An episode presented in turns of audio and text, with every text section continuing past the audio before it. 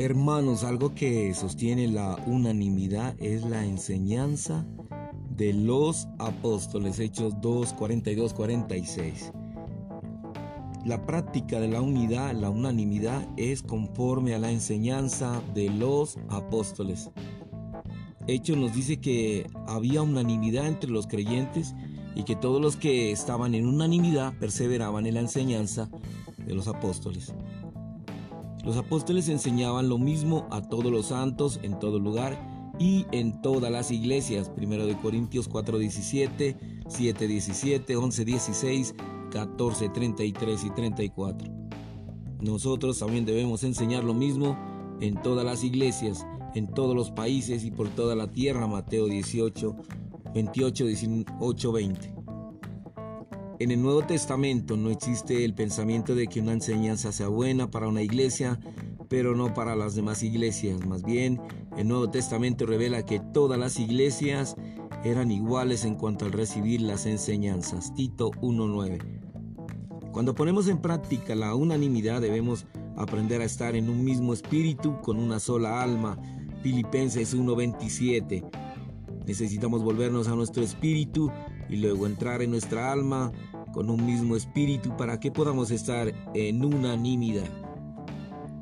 Vamos a Hechos 2.42 donde dice, y perseveraban en la enseñanza y en la comunión de los apóstoles, amén, en el partimiento del pan y en las oraciones. Y perseverando unánimes cada día en el templo y partiendo el pan de casa en casa, comían juntos con alegría y sencillez de corazón.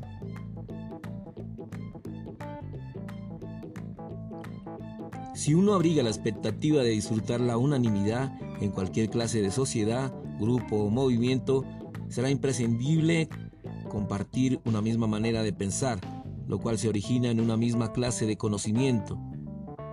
Sin esta unanimidad, ningún grupo de personas podría lograr nada.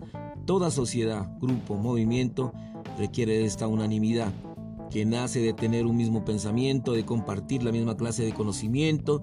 Por lo tanto, Hechos dice que por un lado había unanimidad entre los discípulos y por otro que todos los que eran partícipes de tal unanimidad perseveraban en la enseñanza de los apóstoles. La enseñanza de los apóstoles era el factor sostenedor de la unanimidad.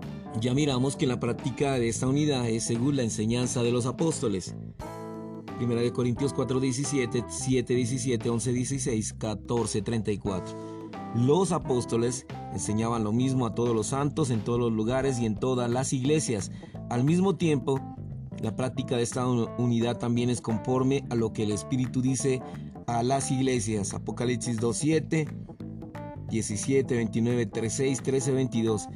Las siete epístolas a las siete iglesias mencionadas en Apocalipsis 2 y 3 fueron palabras habladas a todas las iglesias. El que tiene oídos oiga y cada epístola fue escrita a todas las iglesias. Todas las iglesias tienen la misma Biblia. Todos nosotros estamos practicando la unidad según el mismo hablar. Por último, la práctica de la unidad indica que las siete iglesias, siendo los, siendo los siete candeleros, son completamente idénticas. Las iglesias son candeleros, son completamente idénticas.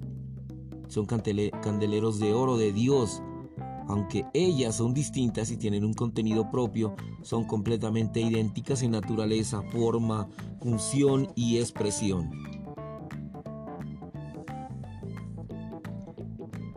El apóstol Pablo enseñó lo mismo en todas las iglesias. Primera de Corintios 4, 17, 7, 17. Esto quiere decir que todas las iglesias en todas las diferentes localidades deberían ser iguales.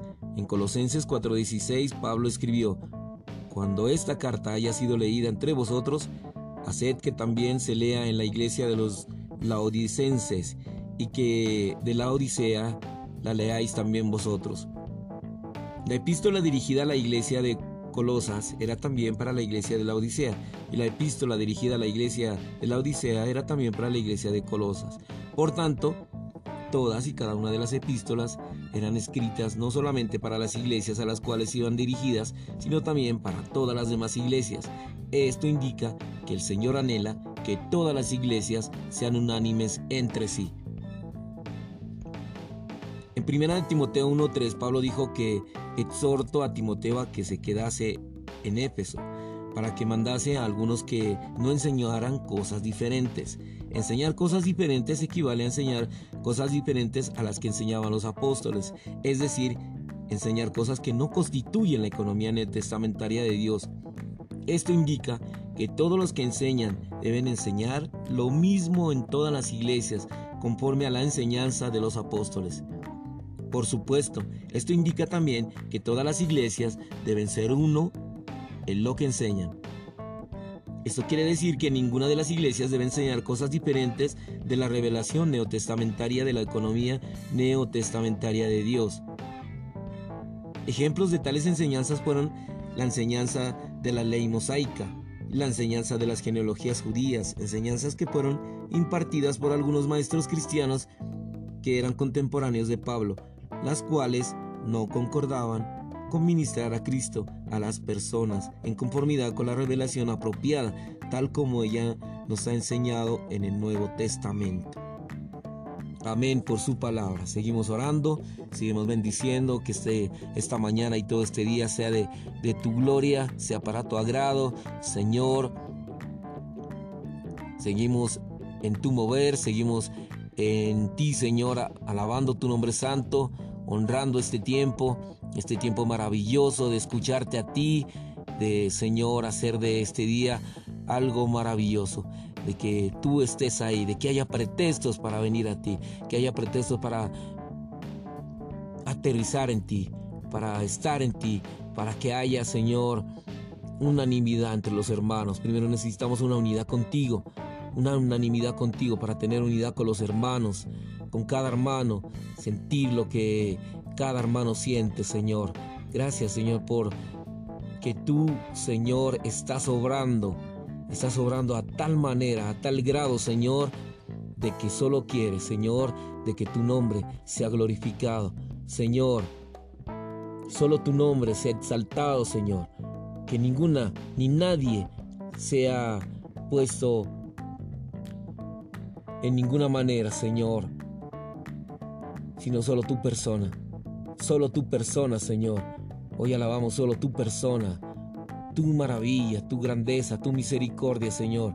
Acudimos a ti, a tu gracia, a tu bondad, Señor. Gracias por los nuevos creyentes, Señor. Y gracias por los bautizos que va a haber en, la iglesia. Gracias, Señor. Todo está puesto en ti.